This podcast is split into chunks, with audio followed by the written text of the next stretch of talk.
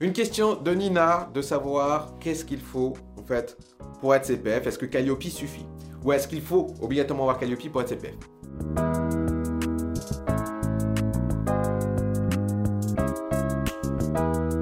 Yo, c'est Léandro, bienvenue dans l'émission Une question, une réponse. La seule émission où vous allez avoir des réponses à toutes vos questions.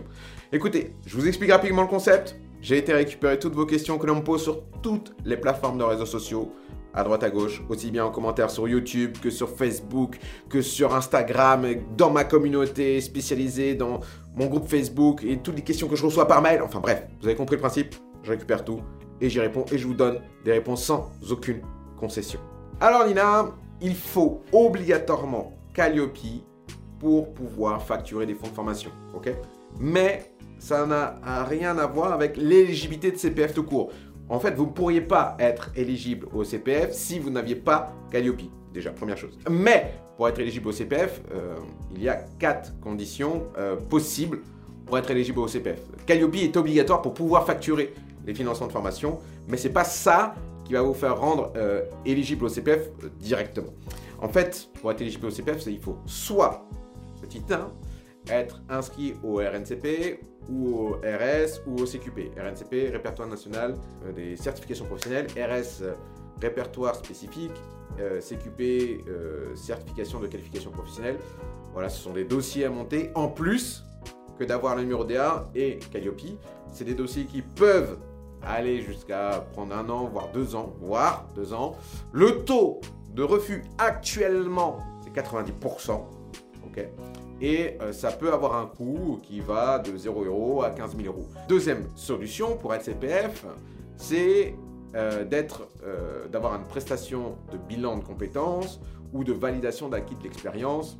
C'est une des, cadres qui rend automatiquement votre prestation éligible au CPF. Donc si vous êtes dans ce cadre-là, ou si vous pouvez rentrer dans ce cadre-là, vous pourriez être éligible au CPF. N'oubliez pas qu'il faut que vous fassiez réellement ce genre de choses. ok? Ne mentez pas pour être CPF.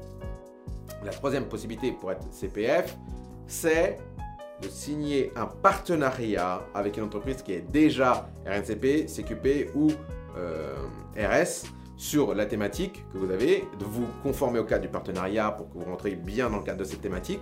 Donc si vous avez, un sujet qui n'est pas à 100% dans ce point-là, mais que vous pouvez travailler votre contenu pour rentrer dans ce cadre, c'est top.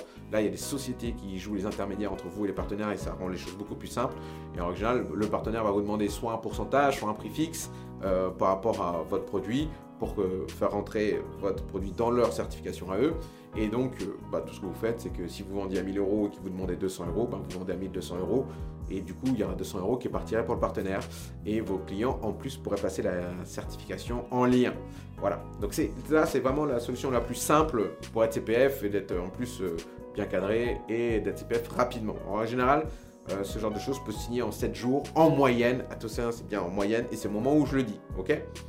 Et la quatrième façon d'être CPF, c'est de créer une formation à la création d'entreprise. Alors attention, ce n'est pas, je ne dis pas de rentrer dans le cadre de la création d'entreprise, c'est que vous deviez avoir une formation dont le sujet, la philosophie, tout ce que vous faites est pour aider les gens à créer une entreprise et du coup, là, vous rentreriez dans le CPF dans le cadre des formations à la création d'entreprise qui rendent automatiquement vos formations éligibles au CPF, création ou reprise d'entreprise. Alors attention, quand on regarde un peu cette catégorie, il y a aussi dit que ça rentre, euh, les formations qui sont dans le développement d'entreprise rentrent dans ce cadre, mais en fait pas du tout.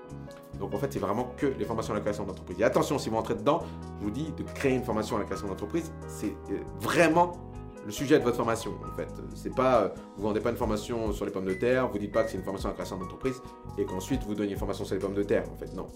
Vous dites que vous faites une formation à la création d'entreprise, donc ils ont accès à une formation à la création d'entreprise. Donc voilà, très important. Donc retenez bien ces quatre cadres être RNCP, CQP ou RS, être VAE ou bilan de compétences, être une formation avec un partenariat RNCP, RS ou CQP avec un centre qui l'a déjà, et ou faire une formation à la création d'entreprise. Et là, vous entrez dans le cadre de l'éligibilité au CPF. ok? Avec ces quatre euh, notions-là. Donc euh, il y a ces quatre notions et en plus il faudra avoir Calliope pour que ça passe. Merci, n'hésitez pas à poser toutes vos questions en commentaire sur Instagram, sur Facebook, sur LinkedIn, sur peu importe lequel plateforme vous pourriez me poser des questions sur YouTube en commentaire, ok? Pour que je puisse les relever et vous y répondre soit en commentaire, soit en nouvelle vidéo. Je vous dis à très vite.